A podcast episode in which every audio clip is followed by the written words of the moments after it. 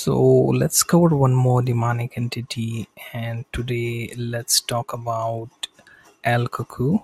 Basically, this is a demon that is documented in Spain and other Spanish colonies.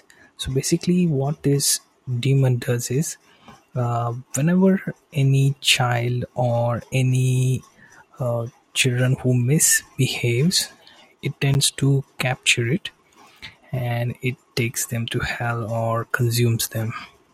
Okay so it is a lot different than bugul because here it chooses children that are not with their parents or they are some sort of disobedient kids. Okay so it particularly targets those who are away from their bloodline. So it's pretty scary demon